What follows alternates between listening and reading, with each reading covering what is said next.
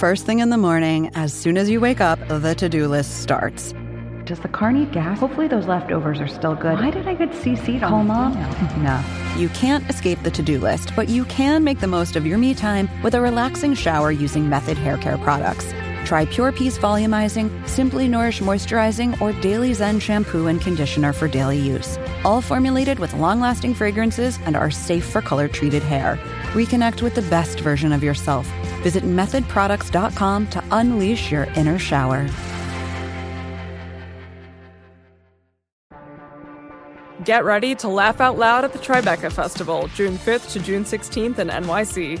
Experience hilarious talks, comedy specials, and feel good films with your fan favorite comedians like Hannah Einbinder, Judd Apatow, Neil Patrick Harris, Tig Notaro, and more. You have to be there. Get your tickets now at TribecaFilm.com.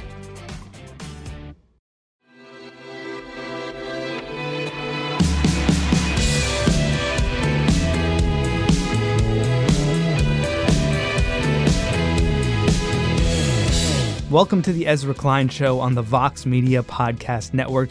I am not now, nor have I ever been Ezra Klein, but don't worry, he's right around the corner. My name is Sean Rameswaram. I host Vox's daily news podcast, Today Explained, and this is a big podcast week here at Vox. We're celebrating Today Explain's first anniversary, some 250 episodes later. Happy birthday to us. Subscribe if you haven't. And more celebration is in order because in a studio right across the hall from where I'm sitting, one Ezra Klein has been making this show for three whole years. To mark the occasion, we're running Ezra's very first episode. It's a conversation with Rachel Maddow. She tells Ezra about her early years as an activist, her unconventional path to journalism, and how she prepares for her show night after night. I'm going to be listening extra carefully to that last part. But before any of that, of course, Ezra and Rachel started with their shared love of dogs. My experience of having a dog has primarily been that a lot of people have a lot of advice and nobody knows where any of it comes from. Yes. There's the you've got to be the alpha in the house school of thought. Then there's the that is ridiculous. Dogs do not think you're a dog. They are dumb, but they are not that dumb. And and just like my my dogs have a lot of stranger danger. They're two little terriers. They're very very sweet to us, and they want the rest of the world to be killed and to die. Yeah. And trying to train them out of that has been a fun project in which everybody wants us to do the opposite thing. They're like, bring the dogs down to meet people, which freaks them out to high heaven. And then it's like, no, have people come in, and then they think somebody's invading the home. And there just does not appear to be Are they the, very are, valid are they, answers. Do they work as a team? Are they a hunting, killing stranger team? Yes, but the opposite of all those adjectives. They are a running, cowering, fear barking team. Oh, so they want death, but they don't want to kill. They want the strangers to die because they've set up an alarm and Right. somebody else to Yeah. I would but say ideally we would do the me and my wife would do the actual execution of strangers. They would let us know somebody is coming and we would arm the weaponry and, and sort I of press it. the firing button. Are they the same age? They are. They're litter mates. Ah, really? They're rescues. They were found together. They look the same. Mm-hmm. They appear to be the same age. So we think they are. Are they both boys or boy and girl? Both girl? girls. Both girls. Yeah. See, Susan really thinks that we are better with boy dogs, which I, I don't like. I don't know. We've only ever had boy dogs, but she's really convinced that we shouldn't have a girl dog. We should only have boy dogs. It's very important, and it's such an article of faith with her about who we are as people and what our relationship is as pet owners with our pet. We talk about everything. Like we never talk about that. We just treat that as it's just received gospel. Did, did you have dogs growing up, or No. is this uh, No. uh, an adult? Well, my mom grew up in Newfoundland on a dirt farm, really in the middle of nowhere with absolutely no money in subsistence farming. And so they had a lot of animals around, but animals were always around to either be eaten or to work. Right. And so the idea that you would bring a dog into the home, what are you, a savage? dogs go on hunts, dogs corral sheep, dogs live in the barn, they're animals. So my mom has a real old school farmer's approach to animals that is not at all pet related. My brother and I, I had an older brother, and he and I both wanted a dog badly enough as little kids that we did have like 14 hours with a golden retriever. But it was like we got the golden retriever. My brother and I were super excited for half an hour. Right. But we were like three and seven, and eh. and then we lost interest, and then it became my mom's responsibility, and then Yes. the golden retriever ate her plants, and then it was straight home. This is something I learned about. I didn't know researching to talk to you today. You're from California. You're from Castro Valley. I am. I did not know that. it's And not an interesting thing about me. It I think shouldn't it is be written down Be- anywhere. Because I always think of you as a Massachusetts person. oh right, yeah. Because I guess that's where you more That's or less where- live now. Yeah, and that's And- where I go home on the weekends. Right. And so it seems like a part of your personality to me. And I'm not sure why. It was one of these things that when I found that, I was surprised. I had to think, why am I surprised by that at all? I'm also from California. People can be from California. Yeah. But it, it seemed interesting to me. Well, it's funny too because you tell people what part of California are you from? I'm from? Irvine, See, so Southern California, So Orange County. Now you- what is called the OC. Ah. What, what was not called the OC when I was growing up there, that was something the show invented. Nobody called the so OC So that's the, the OC. '90s, or that's the 2000s when it, starts getting called the OC? I think it's the early 2000s. I would not. Do you ever use it? Do you The ever OC? say I'm from the OC, like without being ironic? No, because I say I'm from Irvine. right. Orange County is big. Yeah. So the OC is not about quote unquote the OC. It's about Newport Beach. It's about a very ah. specific place in Orange County. Which is a very rich part? Very, Yeah. very, very rich. But not far from there, you have Santa Ana, which is completely demographically different, right? Heavily Hispanic, heavily immigrant, much poorer. Not far from there, you have Laguna Beach, which is also rich, but a very different kind of rich and sort of a hippie beach town where you can go get tacos and they'll always be filled with tempeh. I mean, it, there's a lot of different parts to the OC, and when you're growing, when you're growing up, oh my God, I just said it non-ironically. you, you trap me. when you're growing up in it, it doesn't, those things don't feel connected. These are just cities and they're near each other. But the fact that you're part of the same county is not a salient fact. I was just going to ask. So you existence. weren't, you didn't grow up thinking I'm an Orange County person. I did not know. Yeah. It would have never occurred to me that that is an identity anyone would have because it, it isn't an identity that would mean a lot. See, as a person who grew up in Northern California and for a while was very interested and invested in California politics, I thought of Orange County as a very specific thing where like the people would glow a different color because Orange County was like the heart of all that is Republican Yes. in California politics and California Republicanism has been a really weird thing over the course of our mm-hmm. lifetimes. You know, it's just an it's an unusual partisan thing in a blue state, but to have a really robust heart of it in a place that is big and has a lot of money and is diverse and all those things. Part of how I ended up in Massachusetts relates to Orange County. You're welcome. My dad's best friend from the Air Force is a lawyer who lives and works in Orange County and is a Republican, and he's a lovely guy.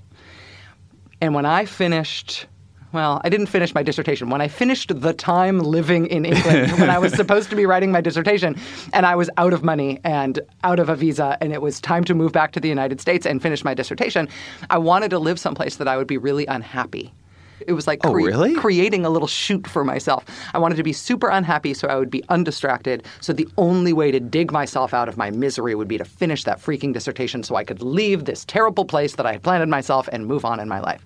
Otherwise, I knew it would take me forever and I'd never get it done. so I was like, well, all right, where can I live for free because I have no money and I don't want to get another job because I want to finish my dissertation? And my two options were move in with my dad's best friend from the Air Force, who's a lawyer in Orange County, who offered me literally space in a broom closet at the office of his law firm. And I was like, well, that would be very unhappy making. That works.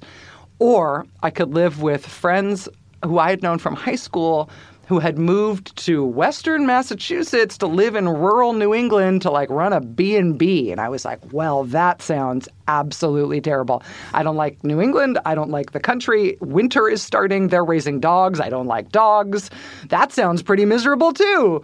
And i ended up picking the latter but then I decided I like New England and the country and dogs, and I've lived there forever. So. Is this a productivity tactic you had tried before? Because you were a high performing person. You've been a Rhodes Scholar. Did you traditionally put yourself in torturous positions that would force you to finish big projects and get things done? Was that was that your getting things done strategy? it still it is in ways large and small that was a big life decision mm-hmm. coming back from oxford and how to do the dissertation but it's also like i don't let myself pee until I've edited the B block. and maybe it's going to take three hours to edit the B block. I'm just going to suffer through it. like, I do, I still do that. I don't even really consciously do it. It's just the way that I'm wired. I am motivated by fear of failure, and I know that. And so I constantly create situations, large and small, in which failure is a real possibility. Huh. in order to get stuff done. What was the dissertation on? Oh boy. Yeah. Need an insomnia cure? I can lend it to you. it was called HIV AIDS and Healthcare Reform in British and American Prisons. I don't know. That actually sounds interesting to me. Oh, Ezra. Aw, thank you. This goes back, right? You were an HIV/AIDS activist. Mm-hmm. You'd said you were involved in California politics. Is that the kind of California politics you were involved in? Is that Yes. What is the first rally you went to? One of the first political things that I remember, which was not something that I was involved in, but some, uh, meaning I wasn't an activist in the cause, but I was there that day, was when Nelson Mandela was released from prison. It's sort of lost to history. We actually found some of the old footage of this for the show not that long ago. He came and did a tour of a few places in the United States, and one of the places that he came to, I believe, was the Oakland Coliseum in, in the Bay Area. Okay. At least that's where, in my mind, I remember it. And I remember going, knowing that this was a historic moment, and thinking, like, oh, this is the Bay Area is full of people who are very engaged in this politics. So I remember sort of seeing that and witnessing that. And growing up in the Bay Area, you can't help but have some consciousness of particularly lefty and radical political movements. Right. But for me, it was my first proto activism was as a student, a high school student. we had an active chapter of the Ku Klux Klan in my town. Really? Yeah, which was a weird thing. And they used to march in the rodeo And what, parade what, that we had every what year. year is this? Uh, I graduated from high school in 1990, so it would have been the 80s. Okay. The town that I grew up in, it's interesting. It's an unincorporated area in Alameda County. It's called Castro Valley. And there was a lot of racial animosity. We were right next to a town called San Leandro, which kind of famously had um, race riots and stuff into the pretty recently. and then the Klan thing was happening. And then we had a group called White Aryan Resistance. I don't know if you know any of the skinhead politics stuff from the 80s. They came down and started recruiting on my high school campus.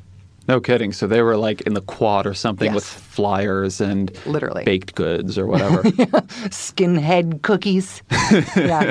Turns out they're only sugar cookies. no sprinkles. And there were like white power skinhead concerts and stuff around. And so me and my friends would try to to annoy them. Like we put up anti-racist skinhead flyers around town and stuff.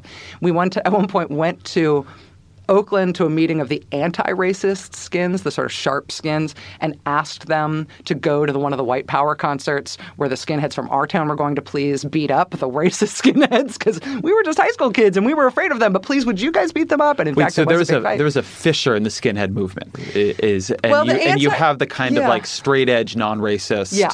skinheads who feel that the the neo Nazi skinheads are giving them a, a terrible name. Yeah. That's my sort of like vague gloss from my recollection of this part of Southern California politics. Yeah, and that's Like, sort of it's. I knew a bunch of these straight edge Or kids. and- there's a, there's a big racist skinhead movement, and then there's a bunch of people who think actually there's a lot of things about the skinhead movement that we like. It doesn't have to be racist, does Right, it? yeah. Let's be an anti-racist part of the movement whose mission will be to beat up the racists. Right. It's sort of a self. It's like a dog chasing its tail, and you can't really have one without the other. But so I did that kind of thing, and then I came out when I was I came out to myself when I was 16. I came out when I was sort of publicly when I was 17, and even before I came out to anybody else, I started working at an AIDS hospice in Oakland, just a place where people went to get services and ultimately to die. And I did that as a teenager before I went to college, and then when I went to college, I did student activism around AIDS and started participating in like ACT UP demonstrations and stuff in San Francisco. And then I got out of college early and moved to San Francisco, mostly because I wanted to do more ACT UP. And then I did that until I went to grad school. Tell me about getting out of college early. Did you graduate and leave, or did you just sort of say, "I'm done with this" and, and walk I out? graduated and left. I just got out after three years and a bit. I did that too, actually. I, Really? yeah, like I had never walked or anything. I left after three years and kind of got all my credits done and sort of got the signed the thing that said I had graduated. Mm-hmm. But, but and did I- you actually leave campus, or did you? Yeah, I moved to DC. I had wanted to go do political writing. I'd been blogging for a while at that point, and, and it felt weird at that point to be like, on the one hand, writing for a lot of people, and on the other hand, like doing these papers for like one person. Mm-hmm. Like, I'll just keep writing for a lot of people. Right, especially if you can be done and stop paying tuition. exactly. Yeah, Which is a, yeah. a Did nice you, thing. Did you have a lot of student debt?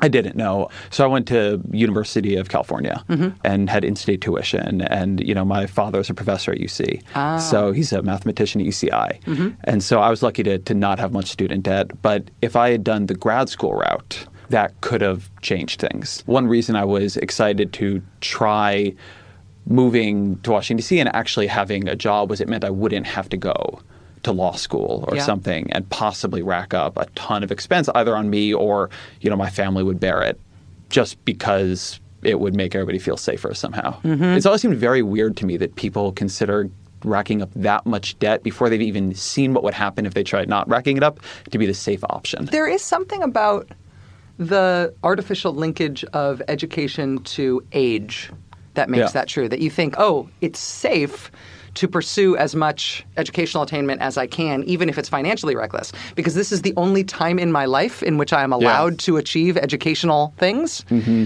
I guess it's that way by necessity, because once you start working, it's hard to stop out and do education instead. But if that was decoupled a little bit, I think that might change some of the risk people are willing to take on. You do feel like, oh, time's ticking. Better get my degrees. Well, and I also think that is completely true the linkage of age and education for a certain cohort who's sort of racking up degrees and racking up a kind of achievement. Yeah. Students in community colleges, right, and a lot of different kinds of like professional degrees in night schools are way, way older. Mm-hmm. And I think it's a fascinating thing about particularly the policy conversation because so many people, that conversation is so dominated by people who had this kind of age driven, more linear educational experience that you know, you'll read the New York Times Magazine and you think all colleges were Ivy League mm-hmm. schools, right? As opposed to like most people going to community colleges, a lot of them doing it part time. They do it when they're older. It has a very the way you get credits is very different, so it can work with work. Yep. And I agree with what you're saying. I just think it, it's a fascinating thing that we have made that age education linkage a very elite thing. Yes. And it's actually not good even for elites. Yeah. And then there are all kinds of other educational ways of organizing sort of life cycle education that are out there that just sort of seem to get dropped a lot of the time from the conversation. I think part of the problem with that is that so much of the non-elite model education, which is you know from high school into residential college environment with the option of graduate school thereafter, immediately with no work with no work experience. New ways of thinking about that has been really dominated by the idea of online education and Yeah. online degrees, and the online education world has so many freaking grifters in it, Yep. and is so freaking corrupt and in many ways evil when you think about like the ways they've taken over the post 9/11 GI bill the way they just absolutely hijacked that Yeah. The, so much online ed- education is a scam that it is it has made real reform and real coherent evolution of higher education feel like a minefield The other thing that I think is really poisonous in the online education conversation, right? The hype about it is it, it is a lot of people who are very self directed learners who love learning things on computer screens in particular, mm-hmm. projecting what they need to succeed onto other people. And so you look at these online education courses and the dropout rates are just incredible. This idea that all these people are going to go and watch these kind of long courses and they'll do it without any support and without sections, without any kind of social community that helps them stay engaged. It's just a very specific kind of person who benefits from that. Yes. And just so I'm always amazed by people's learning styles are so different, but certain learning styles cluster in Washington D.C. Mm-hmm, mm-hmm, mm-hmm. and Silicon Valley and you know New York, certain places where this conversation is funded from, decided in policymaking, or created as a technological platform. Right. And I think there's just a really dangerous level of projection in it. Well, it, yeah, what people need is more options. And to the extent that the options evolve, are funded, and are described by, Right. in terms of people writing about these things, by people who all have similar and niche preferences, is it's frustrating. You know, it's interesting though. Like when I made my decision about getting out of college early, and indeed going to grad school, it was 100% money driven for me because I had a ton of student debt. Mm-hmm. I had a family situation which was a little precarious because it didn't go well when I came out, and so I had like a I didn't know I didn't exactly know what was going to happen in terms of like how independent I was going to be for the rest of my life, even you know as a 19 year old, as a as, as a 17 year old, and so I, I made these decisions about like trying to take care of myself as much as possible, and so I majored in what I majored in because I accidentally What did you major in? public policy. Okay. And the re- literally the reason that is that was my major is because when I realized I might have to be totally on my own and 100% self-supporting and having not planned for that, the courses that I had taken aimlessly in college thus far and figured out which major, those made up the largest proportion of. So you, and then you applied went, to that major. You went and drew the sort of bullseye around the arrow. yes, that's exactly right. Yes, it's exactly what I did. Look at what I have been doing. That must be who I am. it's actually not, I think, the worst way to pick a major I've ever heard. Yeah, uh, it did you know, I mean, out, yeah, it's kind of a revealed preference sort of thing, right? Like, okay, what am I really interested in? Okay, I'll major. I'll major in that. Yeah, I definitely was one of those kids who got to college and had no idea how to do college. One of the first courses that I signed up for, it had a reserve reading, like a reading list, and then a reserve reading list. And the reserve reading list was like things that you can look at for 20 minutes, Right. And then you have to give back because there's only one of those copies, one copy of that book in the library, and so the whole class has to use them. Oh, strange. So you can only check it out on reserve. Yeah. So check it out, and if you've got a lot of quarters and you don't mind flirting with copyright law, photocopy the whole thing, which is what most people did, or just look at it, take your notes, and then give it back. And you're only allowed to have it for a few minutes. I checked out the entire reserve list and took all the books home. Oh, Having no idea that this was a system that didn't work this way, I figured I'd got I got all those books. Wow, I'm amazed they were all available. and I came back to the I got all these like started getting notices in my mailbox. These like fluorescent colored notices that I was I got a call from the library. I was this is a crazy thing. And I brought all the books back and there was like a, a multi hundred dollar fine. Oh my God. Having had the books for two days or three days at this point. And are these like rare books, or they're just books that It was like an art have? class, so it was like, you know, something they didn't have a lot of copies of or something. But I had screwed the entire class. and I had humiliated myself and I had incurred hundreds of dollars in fines. And I had no idea how any of this worked. And I'm glad that I didn't go in and say, like, ah, clearly I'm going to be an Asian languages major. I, I, I'm glad that I was stupid enough. I flunked out of and failed at and was humiliated by a lot of initial things, settled into things that I wanted to do that I was more suited for, and then ended up that finding my major that way. It ended up sort of working out. So you leave college after three years. So you, Yeah. you graduate and, and move to the Bay Area, right? Yeah, I moved to San Francisco. Um, and and you were at Stanford, right? Yeah. Yeah. So not that far up. A couple Right, hours and I was a little bit connected to the AIDS activist movement in San Francisco from being in a commutable distance. And how long between then and going to Oxford? I moved to San Francisco, must have been in 1993. I moved to Oxford in 1995 or 96, I think. So, So actually a couple of years. Yeah. And were you primarily doing activism? I worked for Espresso Bongo, which was, which was my, I'd prefer to I'd prefer to actually just let that be what I think it might be. actually, I mispron- forgive me, I mispronounced it. It was Espresso Bongo. oh wow. Yeah, because it was fast and also jungly. It was actually a, a coffee place that was oriented toward West Coast financial markets people. Oh, and the markets open at 9 a.m. on the East Coast. They open at 6 a.m. Right. on the West Coast. And so we opened at 5. So I'd have to be there at 4.30. Oof. That was my first job Yeah. after Stanford. and That was awesome. Um, it was Did, did, did it have? Uh, I'm sorry, I have to ask. this. Did you have to wear any jungle themed No, outfits, but the like whole we safari were, hats like or kind anything? of like a hut, and the Okay. hut was kind of Polynesian, which didn't make very much sense. Like kind of it was tiki, grass skirty. right. So solid culturally appropriation based coffee strategy. Mm, cul- cultural misappropriation deeply. It was it was a confused thing.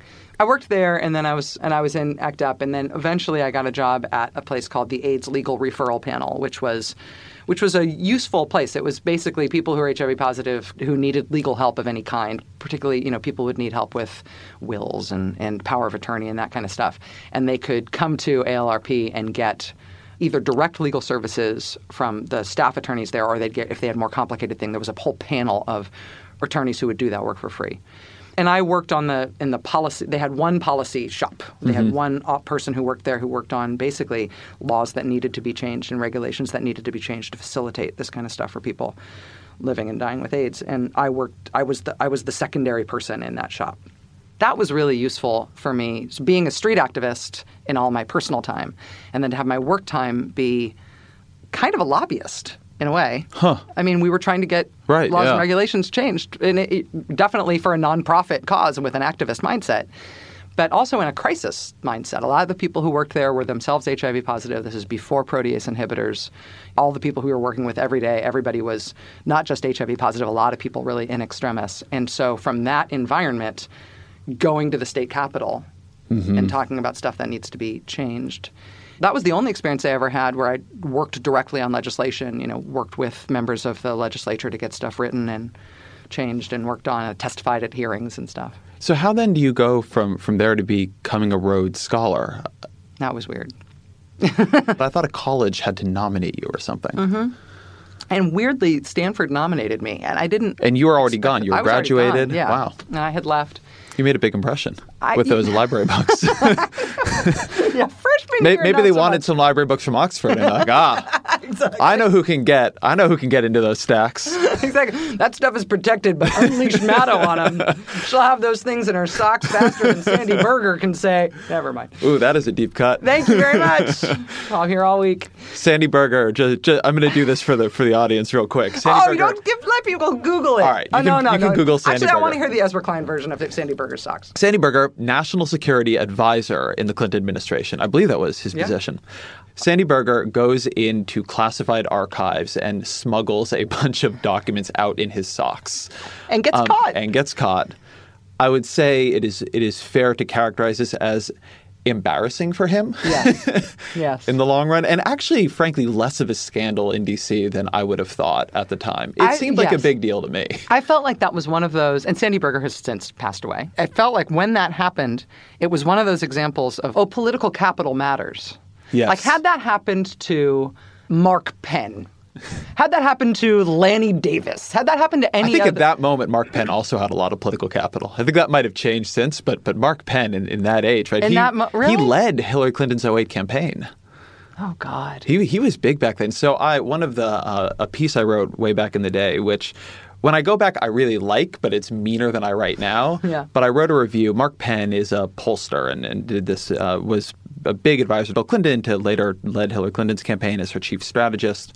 But he wrote a book called Microtrends, Mm-hmm. and it was what he was kind of famous for was this demographic subslicing of like working exurban moms. But Microtrends was just, I mean, how terrible it was. my favorite part of that book was it had a chapter about how lefties were like one of the big microtrends coming. And so at the beginning, it was talking about grassroots activism and it talked about some stuff that made you think he was talking about political lefties, but then he was just talking about left handed people. And then it was just like more lefties in the world means more Napoleons and Steve Jobs. And he just did this thing where he said, there have been famous smart people before who were left handed. So more left handed people means more famous smart people in the future. I remember I, I wrote this and it was like, Look at these like, children we've painted blue. they seem happy. Let's paint other children blue. It just for a pollster to make that level of correlation causation error. I remember I wrote it was like a fireman throwing like a toaster into the blaze, just like total lack of familiarity with the relevant techniques. Like I just Mark Penn was a weird a weird moment in all of our lives. But And I- he might be a very smart guy, right? This is what I know about him is microtrends and kind of broad politics. and Burson, Mar- microtrends is not a great. Marsteller, I- right? I mean, PR assistants to the satanic manifestations of the world, right? Like, if you've killed more than a thousand people, but fewer than five thousand people, you're not going to the Hague. You're going to Burson Marsteller. Well, what was always amazing to me, and I think it spoke to some of the political, what the Democratic Party was like at that moment, was that Burson Marsteller had a division of itself where it would work on sort of anti-labor organizing, right? It would help businesses do crisis communications when someone's trying to unionize a shop. And I always found it really fascinating as an example of labor's lack of political power at that moment. Yeah. That someone who that was part of their business could have that level of influence in Democratic politics. Well, it's just lip service to union rights, lip service, Right. and willingness to accept union support and labor support and everything that comes with that for Democratic politicians, but no actual dedication or even understanding of the importance of the cause.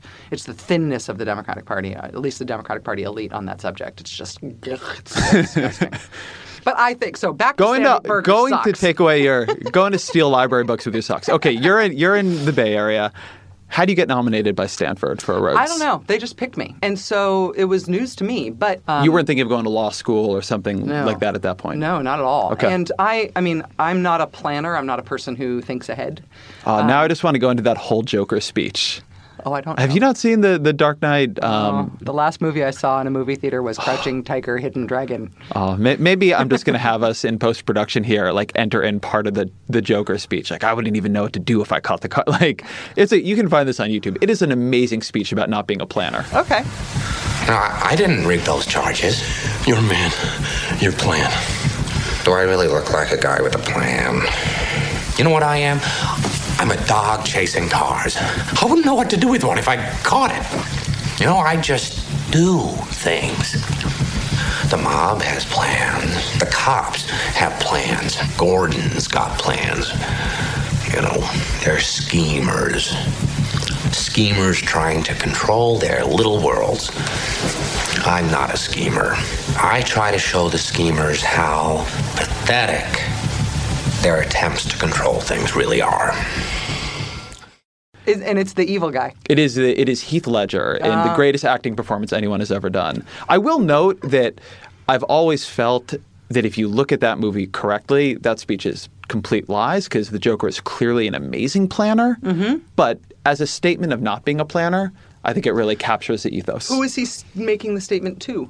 Two Face To another bad guy. to another bad guy. I, aren't you a comic book person? I am a comic book person, but not a superhero person. Interesting. So you're, you're you're more well. Wait, I've read a fantastic introduction from you to a Catwoman graphic novel, yeah, that was pretty good. which is a really amazing. yeah, well, they made this incredible decision that they were going to make that character into this incredibly politically salient Yes. thing. Yeah, so that was that was really, and also that was Greg Rucka. Like anything Greg Rucka touches, like he could if he writes grocery lists, I'll read them. I mean, it's just he's amazing. No, I'm kind of like a I'm like spies and historical and impressionistic. I'm, I'm going to completely sidetrack us for a minute. What are mm-hmm. your three favorite graphic novels, comic books? like of all time, or that I'm reading right now.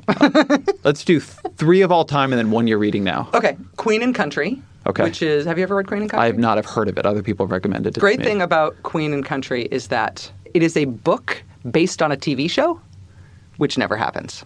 Right? That's backwards. Yeah. But the TV show is called The Sandbaggers. And The Sandbaggers was a BBC TV show about kind of a MI6 unit of operational super spies. But the whole thing basically took place in, they had one set built for the show, and it was just a room full of filing cabinets. And so it's like, they, they clearly, like, they shot everything in that one room. People were constantly slamming the door in order to, like, make a point because there was nothing else to work with. And then the other shot would be them, like, on a hill in Yorkshire. Like, that was supposed to be Russia. And then the next one, it was supposed to be Finland. And then the next one, it's supposed to be, like, somewhere in Antarctica. You got to choose that hill really Yeah, carefully. it was such it was shot. it was such a great TV show, shot on such a shoestring, and it ended in the middle of its first season. Okay. And it's kind of I Claudius. Now, I wish they had done this with Veronica Mars and turned it into graphic novels and not done this sort of Kickstarter movie effort. Not that the movie was bad, but it, There's w- I'd really enjoy Veronica Mars graphic novel. And, well, and there's anyway the the idea that you would take something unfinished and say, "I wish that was finished. I'm going to finish it in a different medium," Yeah. is a great thing. And That's so that's what. Queen, Queen and Country ended up becoming a full arc, multi-volume comic book and graphic novel set based on that. It had a, and it had a um, a spin-off called Whiteout, which was really good as well. Highly recommended. Also, Sandbaggers, if you can find it on DVD, is totally worth watching, and it ends right in the middle, and so you can invent your own you can invent your own ending. So I really like that. I really like. Saga is the one that I'm reading right now. Do you know I so I have uh one of my writers at Vox, Alex Abad-Santos, has been singing the praises of Saga. He does a lot of comic book coverage for us and has incredible taste on this. Yeah, it's but he's good. really been pushing Saga, and I really want to read it. Usually for me, this is going to make a lot of people hate me, but anything in space, anything with space, Uh-huh. I'm like, nah. Yeah, I don't know. You're either space minded for your fiction or you're Yes. not. I am not space minded for my I, fiction. I am actually generally not space minded, not because I don't like things in space, but I don't like the particular obsessions people who write about things in space have. Yeah. I am actually not that interested in the technicalities of how you get places fast. Yeah. I kind of want you to just assert it. And then we invented the thingamajig, and now we're there. Yeah, and Which is the fundamental Star Wars Star Trek divide. Space is much more of a character in Star Trek than it Mm-hmm. is in Star Wars. People who like Star Trek and that kind of thing tend to be interested in space epics that are much more technical about the question of space. Mm-hmm. And I always feel like, in a stylized way, the Star Wars divide is you're kind of using the distances of space to create semi realistic other worlds that exist by different rules. I think you're right that in Star Trek, and again, not my field, but in Star Trek, the idea of space as a unitary mm-hmm. thing that must be contended with. Yes. philosophically as the backdrop to everything that you're doing. And yeah, there's little worlds in it where you can have minor plots, but the minor plots are subsumed under the overall Right. greater idea of space and its melancholy prospects. Right. Yeah, I think that's true. So, that said, Saga, Saga. is in space. But it's totally worth it. There's another graphic novel that I sent to a bunch of people as a present because I was like, everybody's going to think about this, this the way that I do. It's going to change everybody's minds. None of the people who I sent it to had any reaction to it whatsoever. so I'm going to try to triple down on that. That's right always now. such a disappointing thing, too. Oh, God. I've actually stopped trying to have, if I like a band or something, Yeah. I will actively try to not have anybody go with me. Yeah. Because I just can't take the weight of their expectations. Like, them not liking it is too crushing for me as a person. it comes back and it makes you think. It makes you think about it in a way you didn't have to. Yeah. You know, I, I did. I brought this on myself. This was this band was working for me until I had your blank-eyed stare. Right, yes. But it's a nonfiction biography of Richard Feynman, the physicist. Oh, F e y n m a n. That actually, I am super fascinated Oh, in. it's What's so it good. It's called Feynman. And it's a graphic novel. a graphic novel, Okay. and it is so freaking good. And I've probably bought 25 copies of it. It always seems like the appropriate gift to me. Like, I've given it to my friends, like kids who are getting interested in science, and I've like given it to friends who are like going into AA because there's this interesting alcoholism thing. I've given it to friends who are interested in nuclear weapons because there's this whole Manhattan Project. Nobody has ever responded to it. When all you book. have is an interest in Richard Feynman, every life experience a loved one or friend goes through has calls a for Richard, Feynman. Yes, exactly. I'm just going to use this opportunity. Have you read Wicked in the Divine? no. Oh, that's going on right now. Sort of in the same kind of, I don't want to say same style as Saga, but it's part of that same movement. And I've been thinking about it a lot lately because a lot of the characters are based on, or one of the key characters is visually based on David Bowie. Oh, but it's an, wow. a really incredible series. That's great. A lot of people were like, I would like to hear what's going on with Rachel Maddow, and have now signed up for 10 minutes of graphic novel recommendations. but I think they should read Wicked in the Divine. Wicked and the Divine. Okay, I feel like I have to make a note, but perhaps I'll just listen to this later and be reminded. All right, so Grad school. grad school. That's what this was about. Yeah, not a planner, no plans on going to grad school. I oh, yeah, we got on this through Batman. Sorry. That's right. Okay. activism for me was very urgent at the time, right? So this is the early 90s. And if you're an AIDS activist and you've grown up as a gay kid in the San Francisco Bay Area, that means contending with a, a lot of people who are sick and a lot of people who are dying and a lot of people who are your own age who are dying. Like it's a very urgent time. So the idea of leaving the country to work on my graduate education is not a not an appealing prospect. But at the same time, finding out that I've been nominated for this scholarship Yeah. by my school, the key word there was scholarship. You have a chance if you follow this path that has been started for you by somebody else. I never asked for it, it just got started. Then you can get your grad degree for free. I was like, hmm, that is totally what motivated me to do it. And it was a very hard decision to apply, but because my college put me up for it, I did it, and I ended up winning and going. I was very conflicted about it at the time because I really didn't have grad school desire. And then once I was there, I just again decided to try to finish it fast. I watched some ACT UP documentaries recently. There was a, an amazing one that came out probably two years ago. I'm just blanking on its name right now. Uh, the plague. The, yeah, the plague. The plague. Yeah. And I, I don't can't- think I can't realized. So, one of my very close family members died in 1994 of AIDS. Hmm. I had not really realized until I watched that documentary how much, if it had just been a couple years later, right, Yeah. the outcomes were completely different. I had not realized how time boxed.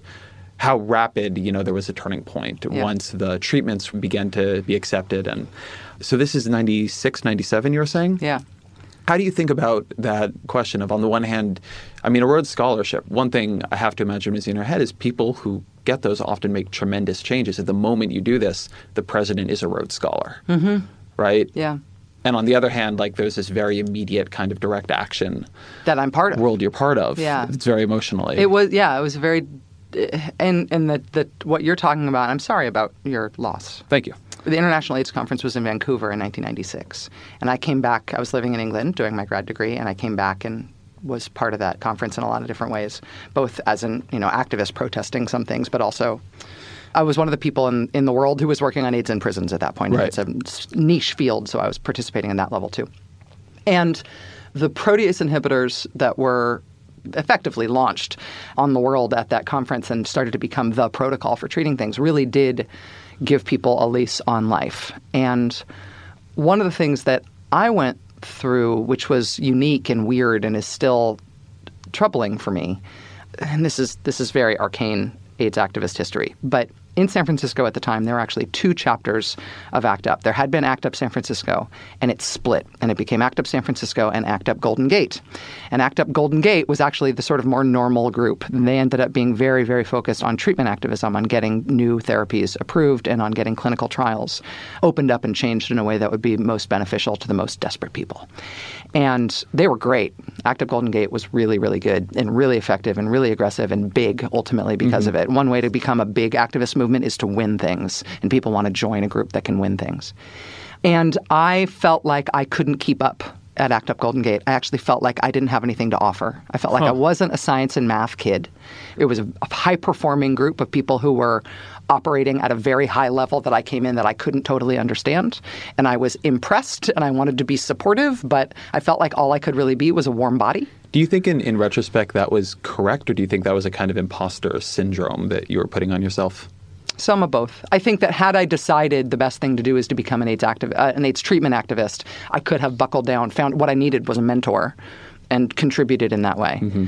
And I learned that through something that happened to me a couple of years later. But in the end, what I decided to do, because I knew I wanted to work on prisons, is that I ended up going to ACT UP San Francisco. And the reason there had been a split, one of the reasons there had been a split, is that there was a schismatic group among AIDS activists and among people who were HIV positive that didn't basically believe that AIDS was real, that huh. didn't believe that HIV caused it, that didn't believe that antiretroviral medications could actually treat something that was a much more inchoate syndrome that wasn't caused by a virus. And so, why would you take these antivirals? And actually, the thing that was killing people was the medicine.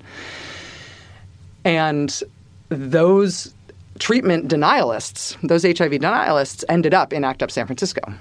Huh. Which is where I was because I wanted to work on AIDS in prisons, and that's where the AIDS in prisons group was too. And I was not a denialist; I believed in AIDS. And how HIV big is this group of people? Uh, ACT a few dozen. Oh, so it's not. No, it's not, not like 600 people. Oh no. Okay. And we were pretty successful and had a lot of wins working on the prison side of things. But all the other people in the group, all the other HIV positive people in the group ended up dead. And I ended up, I think, responsible for a lot of other people's unnecessary deaths. Because it's one thing to say AZT is killing people when people are taking AZT or DDI or D4T or any of the other early drugs that were somewhat effective but were not necessarily keeping people alive for a very long time.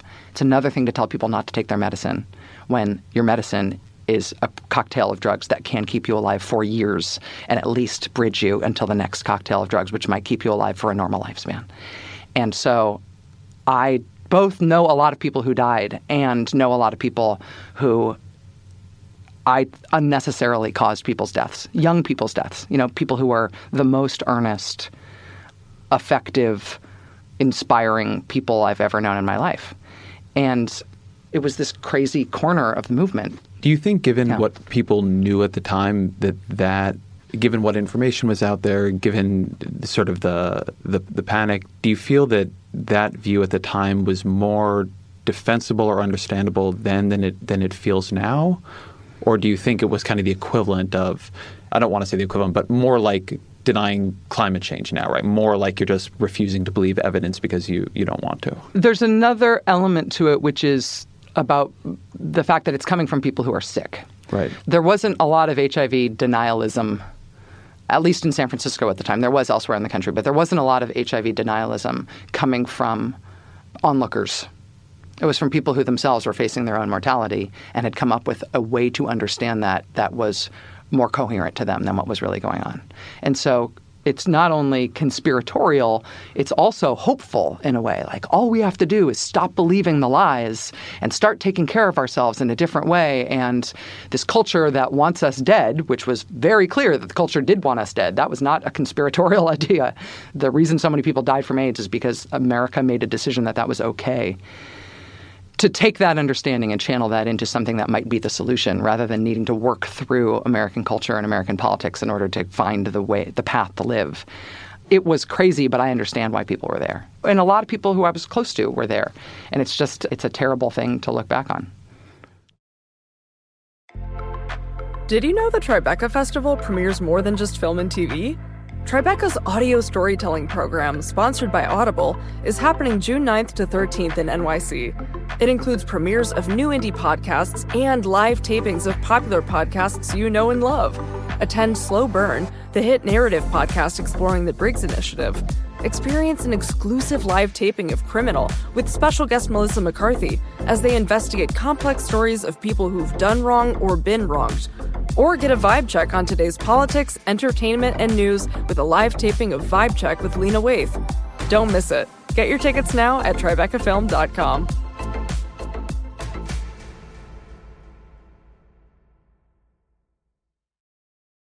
So you're in the midst of Plague, to, to use the documentary's title, and you get this offer to go to the Rhodes. What is that transition like? I have to imagine the emotional feeling of that period in your life is super intense. Mm-hmm. And then you go to this sort of most life of the mind kind of experience, I think one can possibly have. Like, what is your first day at Oxford like? It's dark. I mean, a couple things happened. I realized as soon as I got there that I wanted to go as fast as possible. The whole reason I was there, what could justify me being there, was to get this graduate degree for free. And nobody would ever think I ever had to do anything else. I'd have punched my ticket. Right. But do it now, do it fast, and get back. I had applied to go to the master's program. I didn't have a master's degree, I only had a bachelor's degree. And I applied for the master's program. I, if I had applied directly to the doctoral program, I would not have been admitted because I didn't have a master's degree. But I figured out a great loophole, which is that, yeah, they won't accept you into the doctoral program with only a bachelor's, but they will accept you to transfer into the doctoral program Oh. from the master's program. So day one, I start my master's program. I also apply to transfer to the doctoral program. so I spent like three days as a master's Is this- candidate at Is Oxford. this something that that was this like samizdat passed on through different Rhodes scholars, or were you like literally like up late reading the rule book and you're like, aha, Ding ding like ding ding. I know ding. how to. Yeah, that's me. Oh wow. yes. Good for like, I, you. scheming. I didn't try. I didn't feel like I was part of a cohort of gr- a group of people that had anything else going on in their lives like me. Like I didn't feel like I arrived at Oxford with my buddies, the Rhodes Scholars. Right. You know, I really felt like I was out on a tether in the world doing something very strange. So I did that. I got into the doctoral program. That meant that I didn't have to take any classes at all. And then the next order of business was to leave Oxford because I couldn't handle like student life. So, so just to clarify, so you're the reason you have to take classes is what you're doing is working in order to apply to the the PhD program. I assume basically you had to get a dissertation topic approved. Yeah. And so once that is approved, An then the area is- of research, and then you get your then you just sort of yeah. go off and do your thing. Yeah, basically you get you write a book. Okay. Your book has to be good. It has to meet all of these standards, and you have to meet with the thesis advisor, and you need to hit all these benchmarks along the way. But that's not classwork; it's all research work. You know, I made friends in Oxford, and I had good roommates, and I had a great few different thesis advisors, and I did I did actually go to some classes because I wanted to. I took a lot of statistics while I was there, just because I enjoyed it and because it was helpful for the work that I was doing.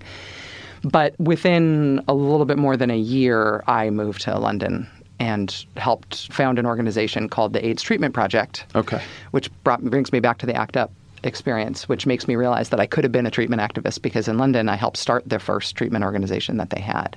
There was a group called the National AIDS Manual, which did consumer oriented research and treatment information for HIV positive people. And then we started a group, me and another Amer- American guy actually, started a group to essentially advocate for promising drugs to make it into the NHS formulary for people to have access to clinical trials. And the approval process for drugs is very different in the UK than it is in the US, but we sort of brought a US style treatment activist orientation to the NHS's consideration about what to do about treatment and started that. And we were also a place where we ran a hotline where people would call in who are HIV positive who had questions about their treatment, and we'd help, you know, get people into either experimental stuff or trials. And, and that's what I did the whole rest of the time I was overseas. So then you decided to kind of punish yourself into Massachusetts in order to, to finish a dissertation. Yeah. Given the experience you've had at that point, why finish a dissertation? Because I had to punch the ticket. I could not justify to myself having taken that time living away from Having done nothing at all Having of, done- of value for, for people. well, not not feeling like I had done enough of value. Uh-huh.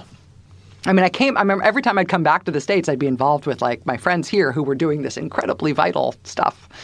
Yeah, we were doing our own thing, but it was like you know, it's like my my culture, my people are doing a thing. I want to help. I needed to get the thing that came at the end of that process in order to justify having done it, and I did. Ultimately, I got my I did my orals and, and got my dissertation approved and got my degree a week before. So you're a 9 doctor? week before 9/11. Technically, I am a doctor. Oh man. You can call me Now Dr. Maddow if you you'd Dr. like. Maddow, yes. During this period politically, I've heard a great line from you that I think you said once that you know you're a liberal now, which means you're an Eisenhower Republican. Mm-hmm. During this period, do you think of yourself as, a liberal, as a radical? Do you believe in the political system? Do you not? Uh, I'm curious about your, your politics in this era. In that era, electoral politics for me was of about the same size and the same source of interest as like uh, the TV show Family Ties, or like sometimes. So incredibly I important and interesting to you, I mean, and I was aware who says the a president. longtime Nick at Night watcher. Yeah, I was aware of who the president was. You know, like Right, I yeah. had feelings about good guys and bad guys in politics, Mm-hmm. and I was involved in various protests that picked on specific decision makers. But I remember recently, like in the last couple of years, I, I did an event where I was sort of in conversation with Donna Shalala. And I was talking to her about Donna Shalala she runs a university now, and she has, you know, she's Former Health and Human Services Secretary Yeah. for, for Clinton. and I just remember thinking at the time, like, there was a time in my life when the only thing I knew about you was the number of deaths that me and my friends attributed to your decision not to approve needle exchange as an American policy. Did you say that to her? In a manner of speaking, I said it to her privately, not as a like I'm Yeah, yeah. No, confronting no, you of thing, course. but like, listen, that you have to know, like, this, you exist in a lot of people's consciousness in one specific way, and in time in my life, this is the only thing that I knew about you, and the only thing that I thought was morally important about you. And she was totally cognizant of that. When people think about you that way, you learn it, Yeah. uh, and it and it sinks in, and it matters. I haven't gone back on that feeling about her, but I know a lot more about her now. Besides, So the activism you were doing, it wasn't part, and, and given, as you said, the way the political system and the way the country had kind of permitted a lot of this to happen, it had chosen not to mobilize certainly around Yeah. AIDS and HIV at that time. It remains as an issue reasonably specific. It doesn't become part of a larger critique of who has power in the system or how power is wielded. Something I've always been fascinated about by ACT UP, and then you mentioned it a little bit around your work with the NHS and bringing that kind of activism to that kind of government-driven medical care process mm-hmm.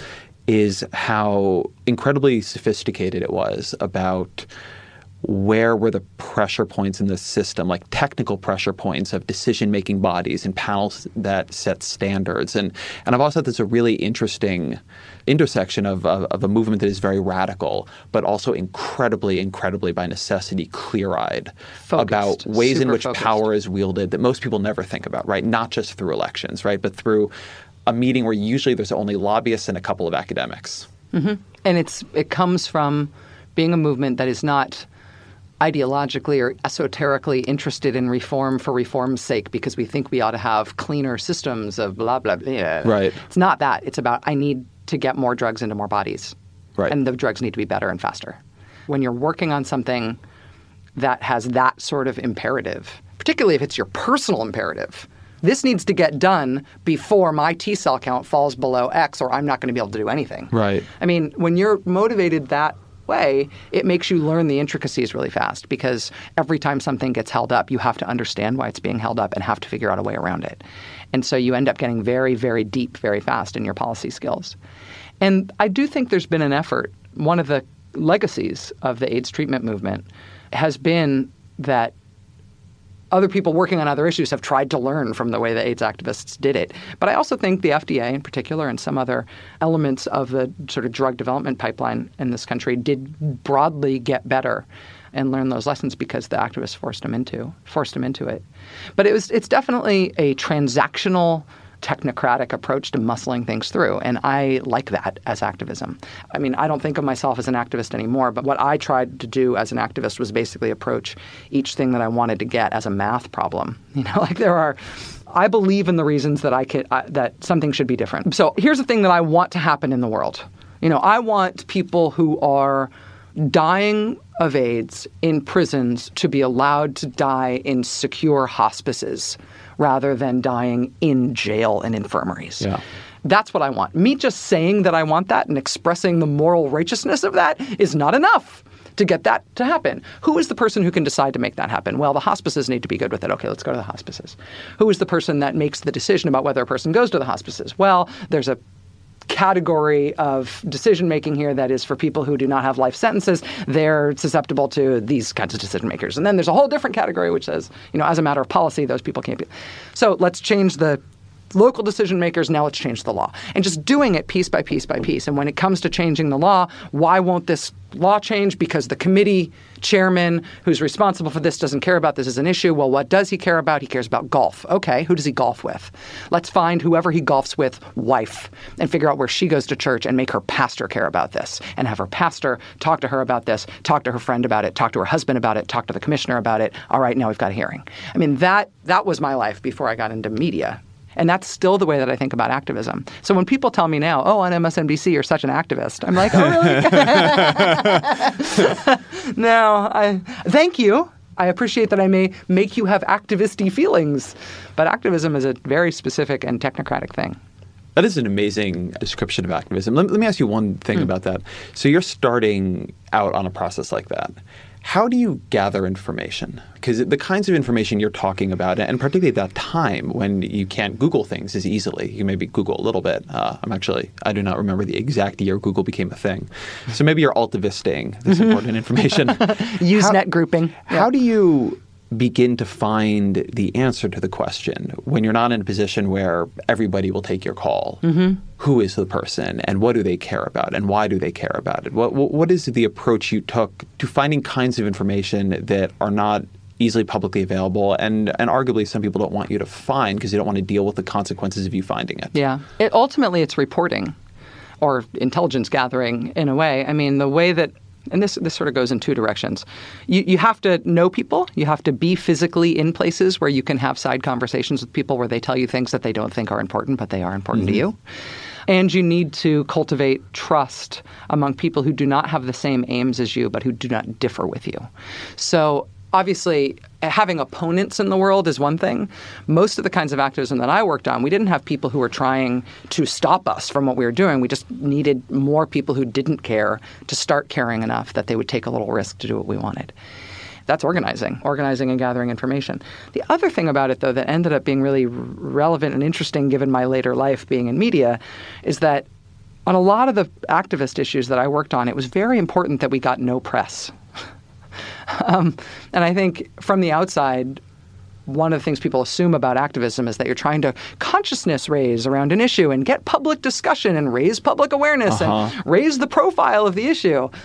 Not if you're talking about the comfort of death row prisoners. Right. Like you don't actually want that subjected to a popular referendum because that's going to be a knee-jerk regressive response. And so sometimes what you need for people to be brave is to limit their risk. And some of the ways you limit risk sometimes is by keeping things quiet.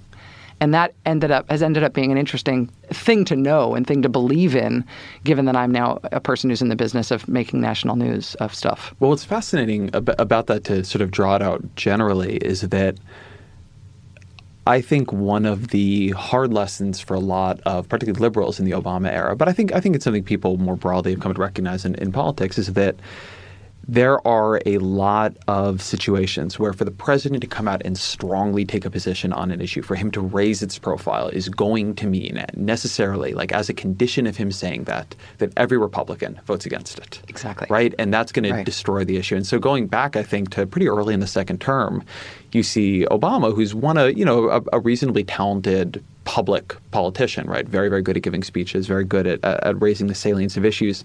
Begin to back off of a lot of things he wants to get done, right? Mm-hmm. And try to let these processes happen kind of quietly. Uh, immigration is definitely an example where when that was going through Congress, Obama very purposefully did not make a lot of public statements on it. And the ones he did make were very muted, calm. Then over the last year, you see Congress do a lot of interesting things. They make this big change to Medicare doctor payments. They come out with this tax bill, and everything is happening behind closed doors. It gets revealed and voted on two days later. And the whole idea is that if you let people find out about it, it's going to polarize. It's going to become something you can't do. That's something that people showboat on instead of work on. Yeah, and it's I think it's very ethically or, or philosophically uncomfortable place to Yeah, be, right? very, because on yeah. the one hand, it's very a very anti-democratic way to do things, right? The idea that to get things done, you want as few people as possible to know about it, and on the other hand, if you believe in getting the things done. which in any individual case here you may not, but as a general question of political strategy, you may, you know, on, on something, then you have to ask, do you want to let this become a public referenda where every interest group and Right. And I think that the ethics of it really depend on the overall democratic accountability of the system in which this process happens. Mm-hmm. Because it's one thing if you want sort of quiet room, insulated negotiation and policy crafting to happen. And then whatever is the result of that process goes into effect with nobody having a chance to say anything about it or ever repeal it. Right. It's another thing if what happens is you create space for constructive policymaking and negotiation to happen so that you can come up with something viable, and then you elect to introduce that as your bill that gets voted mm-hmm. on or as your policy that can be repealed or whatever it is. In anti-democratic environments, I think this kind that type of process is almost unforgivable. In literally democratic environments, maybe it's necessary, especially on things that are otherwise people used to call them hot button issues, but I feel like that's giving them too much credit. It's more just like things that are instantly made stupid by exposure to by exposure to cable news. I I think almost anything now. Do you know what I mean? I think that. Oh, come so, on! So there is this great book that has really influenced how I think about politics. It's called Beyond Ideology, and it's by a political scientist named Frances Lee. Hmm. And she does this amazing study in it, and she looks at non-controversial issues. So things like, should we go to Mars? Right? Things that the the, the two parties don't have positions on before they get a vote. Mm-hmm. Then she looks on these non-controversial issues. Did the president take a position on it? Right? Did he just say as an offhand comment in his State of the Union address, "I think it's good when we name post offices after famous people or whatever." Mm-hmm. And when the president does, the chance of a party line vote jumps tremendously, even on issues that nobody cares about. And she'll tell this story of being, she was in a, on a political science fellowship on the Hill, and I think was working with Senate Democrats at the time. And this is when George W. Bush, if you remember this in 2004, I think it is, begins to leak that he wants to go to Mars. Mm-hmm. Not him personally, although many liberals would have obviously enjoyed that, but wants to send a man to Mars. And Democrats have no real position on going to Mars. And certainly if Barack Obama came out and said, like, we're going to finish John F. Kennedy's work and put a man on, on Mars, they'd be, you know, applauding from the rafters. But they immediately begin developing a reason not to go to Mars. In this case, at the deficit. You know, we've got all these people poor here, we have mm-hmm. this huge deficit, and you're going to start spending money on going to Mars. And just the way in which it activates people's sort of motivated team-based reasoning. Yes, exactly. Even on things that they just don't have an opinion on before, right? It just like literally, if you don't have an opinion, it becomes well. But if they do it, you'll win. And and her big insight is that the president is not just a president; he's party leader, Mm-hmm. and right. So is uh the leader of the opposition in the in the House or the Senate. And the, the the very kind of fundamental way people end up experiencing this stuff is that if they take a position, then it is counted in American politics as a win for them if it happens. Yeah. And because elections are zero sum, you can't let that win happen. And it's a really shitty way to run a railroad. Yeah, and and what's interesting about it is that at least President Obama rejects that role, does not want that role, plays that role, mm-hmm. but doesn't want it. I did an interview with him right before he was elected, and the one useful question I think that I asked him in what was otherwise I, it was all right. It was not it was not a bad interview, but I think I really only asked him one useful question, and it was something along the lines of, "You have talked a lot about what bad leaders, people like George W. Bush and Dick Cheney, are. You even sometimes talk about them as bad Republicans. But you never talk about conservatism or republicanism being bad for the country. Do you think that the Republican Party and its ideals and conservatism are actually bad, or do you just think that those two guys are bad at doing it? and his answer was basically like, "Get off me! Like I'm about to win." like, and I think you'll notice that a lot of Republicans are going to vote for me. And it's because I'm not making a case against, I'm not making a case for Democratic politics are better than Republican politics. I'm making a case that I'd be better than George Bush. And that if you don't like the way that they carried things out, I'll be a competent guy. That was very helpful for me in understanding his approach to winning that election. It ended up also becoming, I think, helpful for me in understanding the way that he's governed and the partisan consequences of the way that he's governed. I mean, it is really, really important for the future of the Democratic Party that in the states, while Barack Obama has been president, the Democratic Party has collapsed. Yeah. You know, governorships, state legislatures, the consequences in Congress. I mean, there's no chance the Democrats can take the House until what, at least 2022? I mean, that matters. And that part of the reason that happened is because I think, unlike Joe Biden, who does see himself as a leader of the Democratic Party, President Obama has not approached it that way. And there's consequences for that. And I think that would be a big difference between Bernie Sanders and Hillary Clinton, too. So let me do you one worse. Right before Obama is elected, I wrote a feature for the American Prospect that was predicting something fundamental about his presidency. You asked one question that helped you understand him. I wrote a feature that helped you completely not understand. him. really, really would have gotten him wrong if you, if you read this piece. And and the feature, I was calling Democrats and I was asking, you know, elected Democrats, and I was asking them, what makes Obama different than Clinton? What part of the party does he come out of? What part of the party does he rely on? What do you expect to happen if you're a member of Congress and he comes in? And the answer I got was, was really interesting, actually. What they said is that the underappreciated fact about Obama is that nobody thinks about staffing as a really important part of campaigns, not in the kind of the broad public mind. But actually, if you're running against a Clinton, it's really, really fucking hard because mm. the hmm. Clintons have the entire kind of super experienced operative class of the Democratic Party locked up. So where does Obama get a staff capable of challenging a Clinton? Mm-hmm. And the answer they gave me was that in this very unusual moment, which is that he rises to prominence in 2004, right around that speech. Mm-hmm in 2004, for different reasons, Tom Daschle is defeated, right? It is, is that the year that he lost? I think I think 04 is the year he loses, and Dick Gephardt resigns because he's running for president. And so suddenly, the staff and sort of ecosystem of the leader of Senate Democrats and leader of House Democrats go away right? They they all of a sudden are without a job, and Obama is able to pick up mm-hmm. these super experienced staffers who give him these very very deep ties to the congressional Democratic Party, mm-hmm. right? So instead of being part of the Clinton wing of the party becomes part of the congressional wing of the party. So Pete Rouse, who's Tom Jim, Daschle's Jim former Messina, chief of staff. Right? Yeah, yeah, I mean, right. so these guys who they were a really big part of the Democratic Party infrastructure. And you know, in that piece, something people talk about is they're really excited about all the work that the Organizing for America group is beginning to think about doing for state legislatures. Mm-hmm. And so the thing the piece argues is that Obama is going to be focused in a way previous presidents haven't been on party infrastructure building. Because look what he's organizing, look what they're doing now, look where he comes out of. And you know, as you say, the collapse of the Democratic Party's down ballot infrastructure has been stunning under him. I mean, you know, and organizing for America just poofed. Just poofed. Yeah. And so I really think that was a good piece of reporting, but it could not have been more wrong. Like, well, somebody ought to go back and make the world's greatest boring counterfactual, right? Where like that life becomes that life that you wrongly predicted becomes true. I mean, what would it? What would this presidential race right now even look like? if there were 30 Democratic governors in the country. I mean, it would be right. a totally different race. Yeah, I mean, I, I don't think people quite appreciate how screwed the Democratic Party is because we have this national conversation right now, and it's a continuous one about the crisis in the Republican Party. Mm-hmm. And you know, it is on some level like a and like that party seems to be ideologically cracking up. Yeah. But they do completely control every level of government that is yes. not the presidency, every single one. And then you have Democrats yes. who are like super smug and have nothing but the White House. Right. And if there's a recession, they're not going to have the White House either, right. right? Like, or probably won't. Yeah, and you look like Democratic power. The way that it, one of the ways that that expresses itself on Capitol Hill is that you've got Nancy Pelosi, who is actually magic.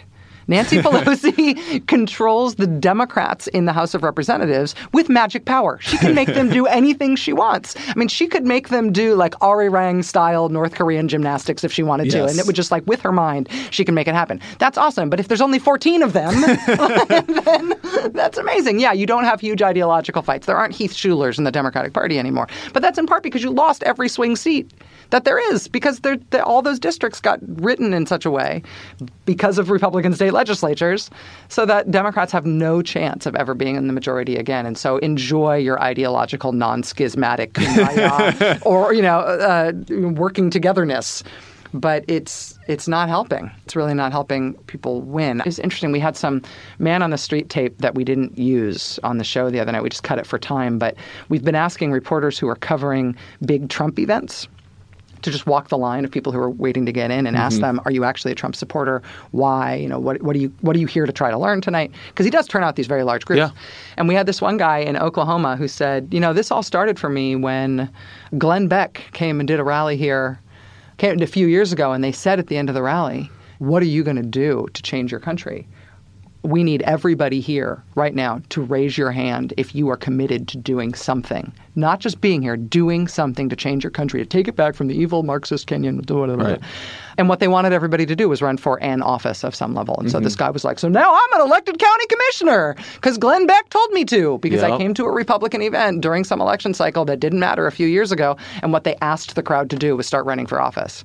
You know, and it's just random man on the street stuff. But like, when's the last time you heard a Democrat say that? I was at some sort of lefty or progressive organizing group. I was at some event for a Democratic candidate, and they insisted that I run for dog catcher because I was there. It just doesn't happen anymore. There's this bit of research I read not too long ago about how the Democratic Party and the Republican Party are different. And it has a lot of kind of ways it tries to get at this. But the big thing it says about the two parties is that Democrats are more motivated by transactional policy.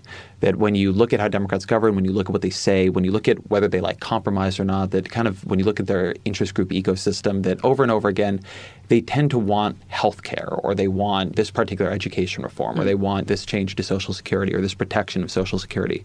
And Republicans are more philosophically motivated, mm-hmm. that you know they, they care a lot more about politicians who stick by their principles and in office, like they approach it in a much more holistic way. And that's one reason the two parties have a lot of trouble working together because Republicans always think Democrats are plotting some massive ideological takeover of the government when they just want this health care bill passed. And mm-hmm. Democrats don't understand why Republicans won't take half a loaf because Democrats would because they just want as much of the policy as they can get. But I think it speaks to that down down ballot issue because being county commissioner may not seem super interesting to you if you're interested in big picture policy gets. Mm-hmm. But it might seem really interesting to you if you're interested in restraining the power of the government Yeah, or taking, up it back space or with yeah your with your principled and your- yeah. and I think liberals have this kind this, this sometimes kind of odd thing where they think where, where they'll argue how can you be part of government if you don't even like government Mm-hmm. but actually this is a way in which it flips that if you're abstractly motivated to be part of government as opposed to specifically motivated to be part of government then being part of any level of government can Yes. actually satisfy that that That's need. exactly right. And it's just important that it's government somewhere. You can't be like in in that model. You know, a Democrat or a person who's operating under this sort of democratic schema would also be happy being part of their church governing board. Right. Would also be happy being part of, you know, like being on the board of directors of their local YMCA or mm-hmm. something. But it's important actually to take a government spot if you're there for, you know, abstract, broad brush pictures of what what government shouldn't be, and that you can stop it from being if you take up space there. So to go backwards a little bit into, Yeah. into because now we're talking a little bit about you and media. You get into media a little bit by the back door. You start doing radio reads right locally, and Mm-hmm. when is kind of the moment you realize like, oh, I'm actually going to be a like a media person. Like I'm actually going to make this my thing, and I'm going to talk to people for a living and, and try to inform them about the world in which they live. It was a very specific thing. It was weird. and did people around you know it before you did? Oh, that's interesting. No, I don't think anybody saw it coming. I was finishing my dissertation, living in Western Mass, and then once I finished my dissertation, I was I ultimately ended up working for the National Minority AIDS Council and the ACLU National Prison Project, and so I'm continuing with my activist stuff. And I'm working odd jobs on top of that just to make money and pay the rent.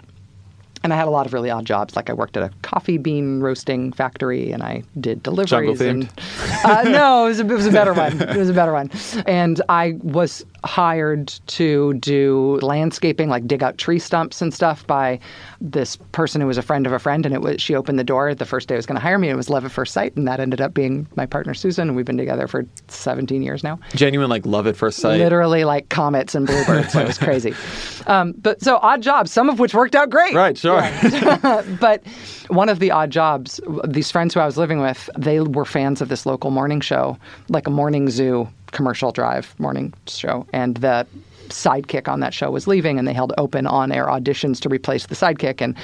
I did the on-air audition and I got the job and they hired me and I started the next day. It was really funny and it, but it was just another odd job, and I did that for one year and I stopped doing that in 2001 after having worked that job for exactly 365 days uh, so that I could go to Oxford and actually do my viva and get my degree. And I thought that would be it.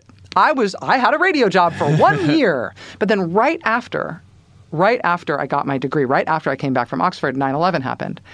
And I found myself having a very strong desire to be back on the radio because I was the news person on this mm-hmm. morning drive radio show. And it meant reading AP copy of news stories and stuff, but then also explaining things going on locally and doing Right. little interviews and doing just explanatory stuff that I liked and I thought I was good at. I found myself wanting to do that after 9 11. All the local radio stations, like everywhere across the country, stopped playing music, went to full talk all the time, blood drives before people knew that there weren't, wasn't much of a need for that and the whole thing.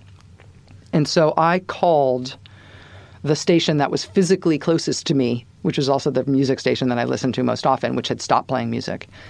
And I said, Hey, it's Rachel who used to be the sidekick on the Dave in the Morning show from WRNX. And they said, Oh, yeah, whatever happened to you? and I said, Well, I'm back in the area and I'm not working in radio anymore. But if you want somebody to pick up weekend shifts, just doing call ins and talk, I, I would do it for free. And they said, Great, come down and do it. And that turned into ultimately, pretty quickly, it turned over to me having a job doing their morning show. That's a job. I mean, it was minimum wage, but it was still like a job where I had to be there a lot of hours every day. I would drive down. So you're at this point. Dr. Maddow. At this point, I'm and Dr. you're Maddow. and you're doing free radio weekends Yes. and now a minimum wage. Is that a weird feeling, or is that that, that feels more? no, because yeah. mostly what I was was an AIDS activist. Yeah. And so this was this You're still thing. doing AIDS Yeah. activism. Got and it. so I'm still working. So I'm getting up at three something in the morning, driving in the dark down to the station, doing the morning show. I'm done by noon, and then I come home and I'm working for the AIDS Okay. organizations and stuff in the afternoon, and really enjoying it and starting to get more and more freedom and starting to get like, I don't know, more and more into it, and it's seeming like less of a seeming like less of a lark and sort of seeming like something I was putting more of my brain into. And then there became this news that Air America was going to start. This was 2003, 2004, that they were going to start a liberal talk radio network to compete with the Rush Limbaughs of the world. And I'm doing liberal talk radio or DJing and morning show in rural, unrated Western New England. And So I, a hell of a pitch. yeah, exactly. I'm not, you know, and they're they've got Al Franken and Janeane Right. Garofalo and all these very famous people, you know, Bobby Kennedy and It's actually amazing looking back on that, the kind of lineup they had when they launched. Mm-hmm. Uh, uh, I remember like the excitement in liberal circles about Air America. Oh, and- yeah. and the people who were signing up to do shows and, it was and a the cover deal. of the New York Times Magazine Yup, and like, the hype, like this was going to change the American landscape, and, and this was you know people very upset about the Iraq War, and this Uh-huh. is going to change George W. Bush's reelection prospects, and I mean it was this huge deal, and it seemed much bigger than me, but I had this friend. He's an expat from New York City. He'd been a bartender in New York and had decided to, it was too hurly burly and he had stuff going on with his own health and everything. And I knew him sort of through AIDS activist stuff. And we both ended up in Western Mass. And turns out one of his best friends from his bartending days was one of his best customers, who was the co founder of The Daily Show, Lizz Winstead. Oh, really? Lizz Winstead, who is one of the creators of this Yeah. new network, who is in charge of hiring talent. And so he said, "So I I know this girl. Do you want to?" And I was like, "Yeah, I, guess I do. I guess I want to try." And I thought my life might diverge. If I get this job, I'll try for a little while being a full-time media person and just give up the activist thing. Mm-hmm. If I don't get this job, I will keep doing what I'm doing here for a long time. I'm happy with my life. And I ended up sort of kicking and screaming and getting screaming and getting that job. And I remember telling everybody in the sort of AIDS in prison stuff that I was doing more or less half time, full time at that point. Like I got I got this job in New York. It's a little weird. It's nothing related to AIDS. And I'm going to try to do this for six months. And so I'm going to stop out of all of our work. I gave all of my responsibilities to other people, gave all of the stuff I was working on to other people. I said, I'll be back in six months if this doesn't work out. I think it's probably not going to work out, but I'm going to go, I got to really make a go of it. The, the first show you're on, there were a couple people on it. I'm who Lizz Winstead Lizz Winstead. From The Daily Show and Chuck D from It was Public Chuck Enemy. D from Public Enemy. yeah, Yeah. my man. What was that like? It was crazy. Like that must be a very like all of a sudden being on a radio show with Chuck D. Yeah. Must be a real Well, it didn't. trip. It didn't. It, so what happened was it was supposed to be Chuck D from Public Enemy, Lizz Winstead, co-creator of The Daily Show, and this other person, and something happened with that other person, where they just decided she wasn't going to work out. They had built the show around the three of them, and I was supposed to be the sidekick news girl. And so I was supposed to be the person who came in at the top of the hour who did cut-ins like I used to do on my morning zoo show, Right. just telling them like what's going on in the news. And I like was lobbying to like, please, can I have an opportunity to chat a little bit with the hosts after we do the news? I could be, I, I could be funny. I could do that. They were like, we'll just keep you to the news. But we're having these all staff meetings planning what that show is going to be like. And it's starting to become apparent that one of these hosts is not going to fit in. And we've all been discussing what the rundowns are going to be like and how the production day is going to be like and what we want to focus on and how many interviews we want to do and all this stuff. We've all been in on these discussions. On the day they decide that the third host is not going to work, Liz literally looks around the room and goes, Well, why don't you do it? like, thank God I wasn't in the bathroom. And so I was the I was the random entry, but I was also the only one who'd ever done radio before. Well, that's fascinating. So you were actually you were also the most experienced. I ended up being like the serious technocratic one that kept everything on track, which is hilarious. How different is doing radio and doing cable? Very. When you're doing radio, you're just talking right into somebody's ear, and so you have to be a real person. Mm-hmm. And on TV, you have to be looked at, and so you have to be a thing. and you need assets. It's, it's what I learned when I was guest hosting. You always needed assets: the the sound, the the, the pictures. Producers Oh, it elements, yeah. elements, elements, Elements. assets. I'm sorry. Yeah, no, I'm terrible with assets. yeah, you need elements. I, I still I don't think visually at all. So Yeah, I don't visual either. elements. I mean, I know I can think about timing in terms of when stuff should pop and when it shouldn't, and like when things should be revealed on the show. But um, yeah, I just think in terms of script. So you started going on on on Joe Scarborough's show, actually, as I remember, right? Uh, no, Tucker Carlson. It's Tucker Carlson show. I'm sorry. Yeah, 2005. It's the George W. Bush reelection effort. Yeah. And so every cable news Punch and Judy show in the world is looking for liberals to fight with conservatives. Right. And so I was like getting paired up with G. Gordon Liddy and, you know, and like and Pat Buchanan and Pat Buchanan actually really helped me. He said after I got booked opposite him on somebody's show, he said to the producers, "Hey, I like that liberal girl. Like have Oh, her have her come on with me more." He really Huh. helped. He, he was very sweet to me. And he liked arguing with me. His politics, a lot of people find very objectionable. I've heard so many stories like that about Pat Buchanan. he's just um, he's he's he's not effusive. He's not one Yeah. of these guys who like networks and tries to be super schmoozy and nice with people. He's just actually super decent. Yeah. And he tries to help people up. He help, tries It's to help people up interesting eh, without trying to take any credit for it Mm-hmm. in a way that is is very very personally decent. Even though his politics are not just scary, they're getting so much worse. well, it's so fascinating because he is someone I would like to hear so much more from this year because he is really a forerunner. you should interview him in this forum. Yeah, I'm gonna. would He's be someone I've been wanting to, to reach yeah, out to to try a, to interview. he's, a, yeah, he's super smart and he knows what he's talking about and what he thinks is very scary, but he's he can explain it. In but I mean, the kind of culturally nationalist, traditionalist, economically populist thing that Trump is doing Mm-hmm. was done in a more serious way. Maybe not a more successful one, but a more serious one by him. Mm-hmm. Uh, certainly more like um, academically and Yeah. ideologically grounded. Um, he can explain why he feels that way. Yeah. But really not afraid to talk about the race part of it. And that's Yeah. obviously the thing that looms over a lot of people's fear of Pat Buchanan's politics. He's not like, you know, using racial slurs and things like that, but he's he's willing to explain where he's coming from in terms of racial Right. nationalism. And it's helpful for understanding it for because a lot of other people are much more coded about it. He's Right. not. He's not afraid of being seen as, you know, politically incorrect. Yes. So he'll say it. That he is not. No, exactly. so I did that for a while, and then um, I got hired by the Tucker Carlson show to be one of his like roving panel of guests, which was hilarious. And then they decided to get rid of the roving panel, and then by that point I was working overnights, so it was a little weird. I was sleeping during the day and staying up all night. That was a strange time. Um, Overnight's on the radio.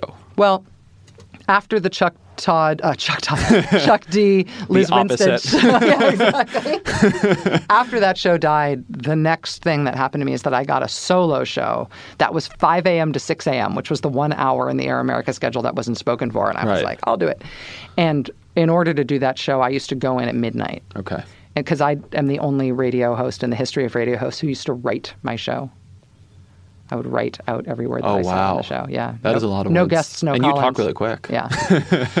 so I burned through a lot of good producers. You'd be like, all right, so we get to work at midnight and then we're off the air by 6 a.m. and you want to go out for a glass of wine?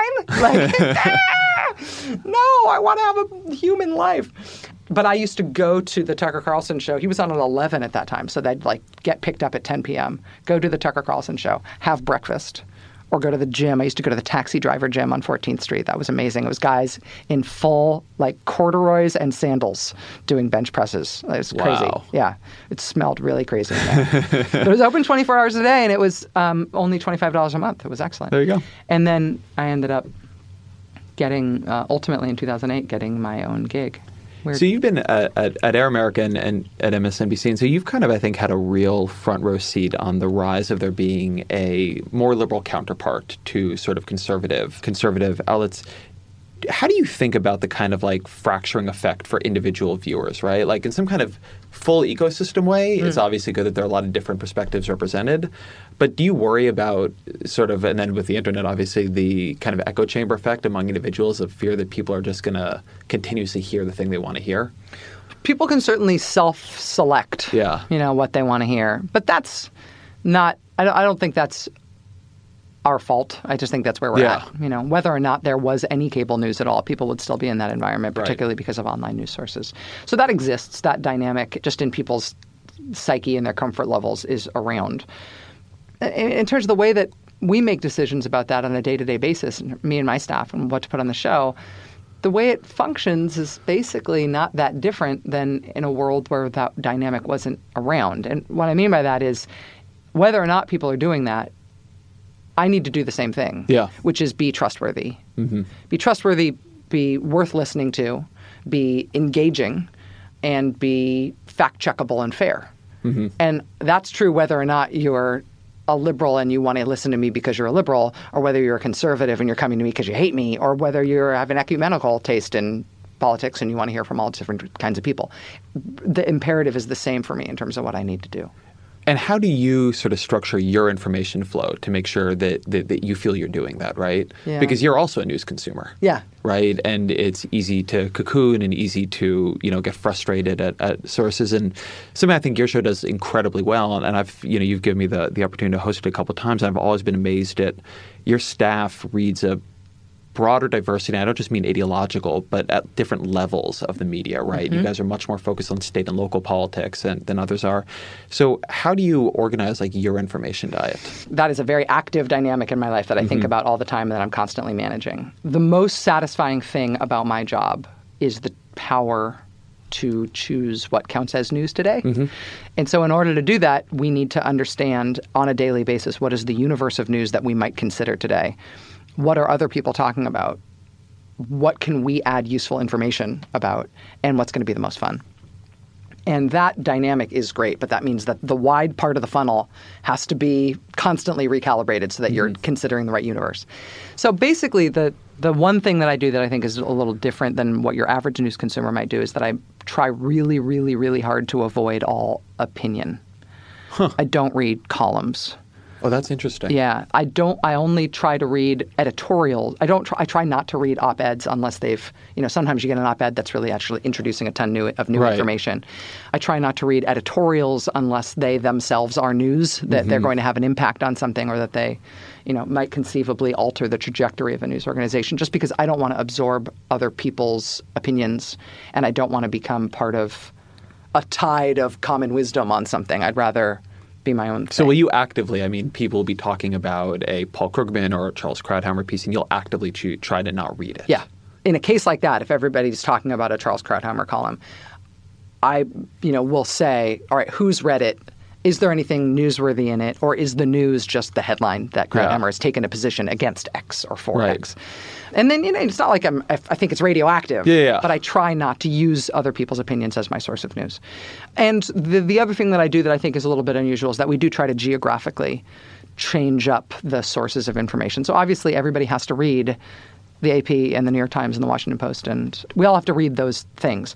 But I also try to, on kind of a rotating basis, you know, read the St. Louis Post Dispatch and read the mm-hmm. Texas Tribune and read the Guardian and read the Portland Press Herald and read the, you know, particularly if I know something interesting is going on in that state, I try to read a lot of different news sources in that state.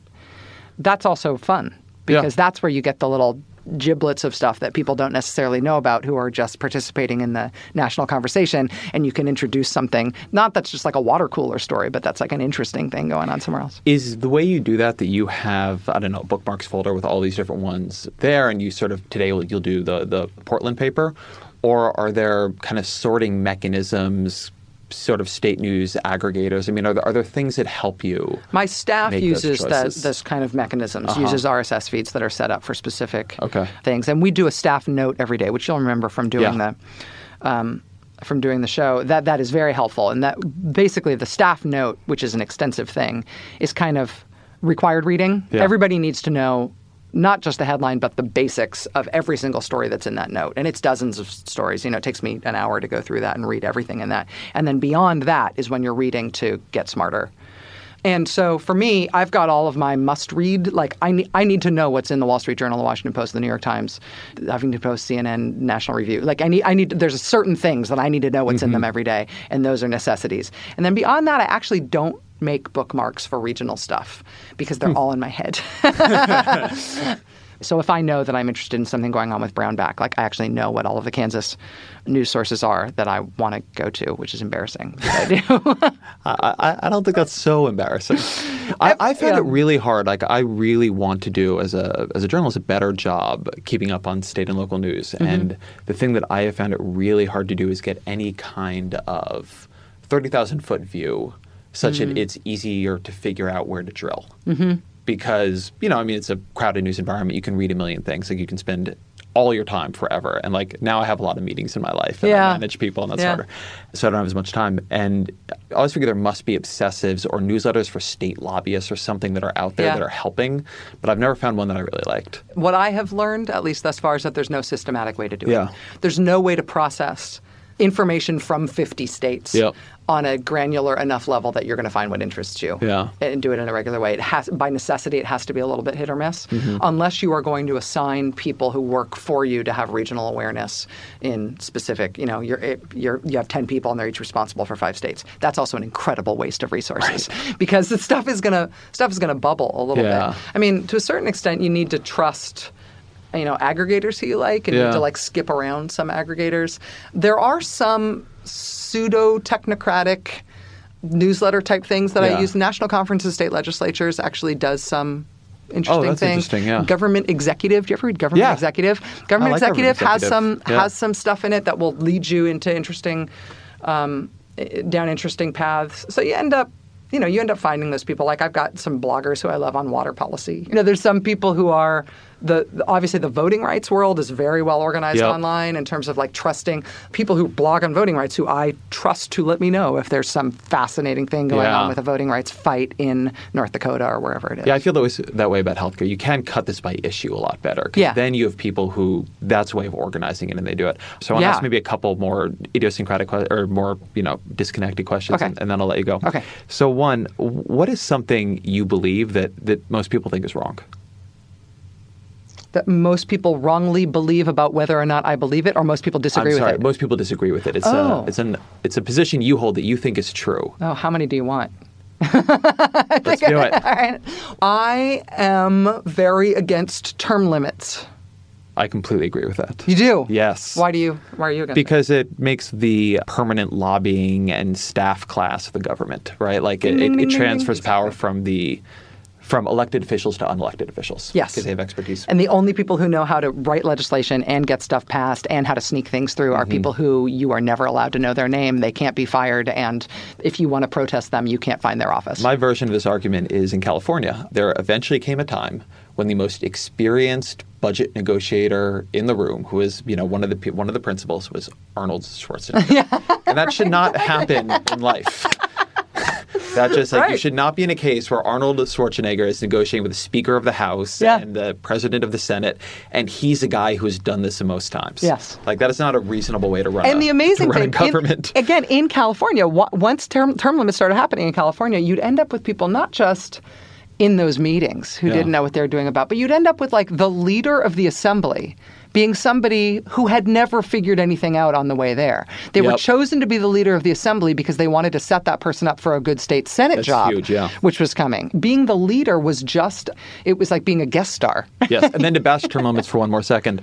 The other problem is on the back end. So right now we worry about the revolving door problem in Congress. We worry about the fact that members of Congress, when they leave, they often become lobbyists. Yeah. But at least before that happens, their idea is that they're going to get reelected. Their idea is that their next job is going to be this job. Yeah. If they know for sure they need to find another job in a year, well, then all of a sudden, like you do start looking around and wondering, like who's hiring maybe in the lobbying class. Well, yeah, the, the day after you get to Congress, your incentives have nothing to do with doing right by your constituency. If you know you're going to be gone by the end of that term. Literally, the day you arrive, you have a mission accomplished for Congress by getting there. And then the next mission you need to accomplish has something to do with your next paycheck. So I think this position is so clearly correct. I'm, I'm not allowing it. Well, you and I have just abolished term limits in this room. yeah, I, I do believe that's how activism works. Yes, exactly. we win. So that's a good one. Uh, I think that Bill Clinton should have resigned the presidency because of his sexual impropriety with an intern. I think that's a really good one. Yeah, I think that's not a popular view, but I think that it was because it was somebody who was in his employ. Yep. It was wrong enough that it was an affront to the presidency. It's so interesting you say you, bring that up. So I was reading on the train up here last night. E.J. Dionne, who's great columnist for Wonderful Washington person. Post, amazing Wonderful person, person. Um, just wrote a book called "Why the Right Went Wrong." I just read it too. It's and great. Yeah. phenomenal book. But he has a really interesting discussion of this question of, of the Clinton Lewinsky scandal. And something he says that I had never really understood before is that he makes the argument in there that Clinton lying on national television about this, right, going out and saying, I did not have sexual relations with that woman, which is just one of the really horrible moments in, in American politics, really immoral. He thinks that as terrible as that was morally, it was actually the right strategy because what Clinton did was he bought time. Yeah. If he had just admitted it, the primary thing that people would have felt is this guy's a terrible guy and he needs to resign and Al Gore will be a perfectly fine president. Mm-hmm. But because he was able to slow the process down so much of revelation, he created time where the right organized against him so vociferously and overplayed their hand so badly. He became their victim. he became their victim. Yes. Uh, and, and it was a really, I had never thought about it that way. It's a totally persuasive argument Yeah, EJ made. But, and but I disgusting. totally And disgusting. when you go back and really think about what, what Bill Clinton did there, it, it's Yeah. really morally shocking. And you know, what's the right thing for the country in that case? I mean, like, I think Al Gore probably would have been a fine president. I think that Bill Clinton was, to the extent that he carried out his responsibilities as president, he sort of did fine. But the the damage done to expectations, Yeah. both of behavior and accountability, I think specifically because of the sexual misconduct, is it's hard to quantify, but I feel that way. Speaking of books, what are a book or a couple books you've read that actually changed the way you thought? You know, one of the things about this job, this job and my last job, the Air America job too, is that I end up having to read a lot of new books fast. So it leaves To interview people and to yeah. interview people and to know whatever's going on right Uh-huh. now if a book is changing the way that Yeah. something's going on in the news. And so it means that I don't have a lot of time to read books that are out, outside of the stream. Okay. You know what I mean? Yeah, like I don't have time. makes I don't have time to read old books. I, I only read new Yeah, when books you're, now. when you're housing Piketty, you don't just don't have the time. So I read differently than I used to because of that. But even you know that doesn't mean that new books are bad. It does mean it does mean that my flow through in terms of new books in my life is not what I would want it to be. But one thing I look for in books is to get an appreciation of organizational momentum. That's a really boring way of saying that. What I mean is I try to figure out why things happen. I am entertained by conspiracy theories just as terms of like escapist entertainment and bar bar based banter, uh-huh. but I really do not believe in them as a as a human being and a studier and a person who stu- studies politics. And so I always want to learn why things really happen. And so Steve Coll's book Private Empire about uh-huh. Exxon changed my thinking about big corporations and particularly their relationship to politics. The way that Exxon looks at not just who's the president and who's in Congress, but the way Exxon looks at literally the global map and the divisions between where countries are and says, we will outlast this map. Governments will come and go, countries will come and go. But we, Exxon, will have needs and desires and things that we want to do which transcend the coming and going of countries and governments. And we need to think in that sort of a time frame. Mm-hmm. That blew my mind Yeah, and has amazing. helped me understand more about how we think about big business. Gordon Goldstein's Lessons in Disaster, which is about the escalation in Vietnam. Mm-hmm. Brilliant book about the rationality of that terrible decision, how the incremental, each incrementally more terrible decision made sense as you were going step by step, and how it wasn't a it wasn't a conspiracy and it wasn't a cabal and it wasn't bad people trying to get bad things done. It was reasonable people with understandable emotions, faults, and assets making decisions that made sense in the moment that led to something terrible without there being any sort of organizational break. Also, super helpful for me. You know, I actually, this is, people are going to say, oh, yeah, I'd, I'd expect that from Maddow. But shock doctrine changed my thinking in terms of, again, like people who By have a diff- Naomi Naomi Klein. Klein, yeah. yeah. If you have a bigger perspective on something going on, if you are not caught up in a crisis and you instead are one of the people who is standing back and figuring out how this crisis is going to ultimately benefit you, Mm-hmm. that is a perspective that is worth anticipating. Seeing crises not just for who creates them, but for who can benefit from them is helpful. Like I, I like I like reading things that make me either look more closely than I have been or look broader than I have been. I like things that make me change my time and space So, perspective. I was asking somebody about books to read recently, and he said the biggest problem is I've not read any really good books that were wrong lately. Hmm. And he was making the argument that people read too many books that are right. Yeah. And that they just kind of think are, are, are, are safe and smart and, you know, will, will help them, you know, just see something, you know, clearly. And not enough books that have big conceptual leaps that at the cost of, you know, part of that book maybe not being exactly Right. right, but does help you think about things in, in another way. People read too many things that mirror their own, not ideological way of looking at the world, but procedural way of looking at the world. Yeah. Well, that's why I like reading, like reading about business. Yeah. I find very satisfying. Mm-hmm. Like I'm not into, I'm not into like biographies of famous inventors. Like I don't, I don't care. I don't care about like, I don't care about like the science of genius and Right. people who are amazing. Like I care about how big or successful organizations that I'm inclined to think of as evil are actually internally organized in a way that makes, like, I want to know how they see me. Right. I want to know how they see politics, as opposed to seeing them as this sort of unitary black box. But I think if we need to focus more on things that are wrong, I think you and I should resolve today, here, uh, to reread microtrends. I think we should do it. I, I, I think that's right. All right. And I, I think it's time that we admitted the American people are going to be taken over by lefties. Are you left-handed? no, but I, I'm thinking about trying to make myself left-handed so I'll be more smart. Yeah, so you can you can be part of the coming revolution. Rachel Maddow, thank you so this much. is great, Ezra. really Congratulations fun. on everything that has, has happened in your life over the last few years. You have changed not only your life, but you have changed a lot of people's lives and what we all think of as possible in this world that we're in, this media world that we're in. So keep going, man. That is much too kind, but thank you.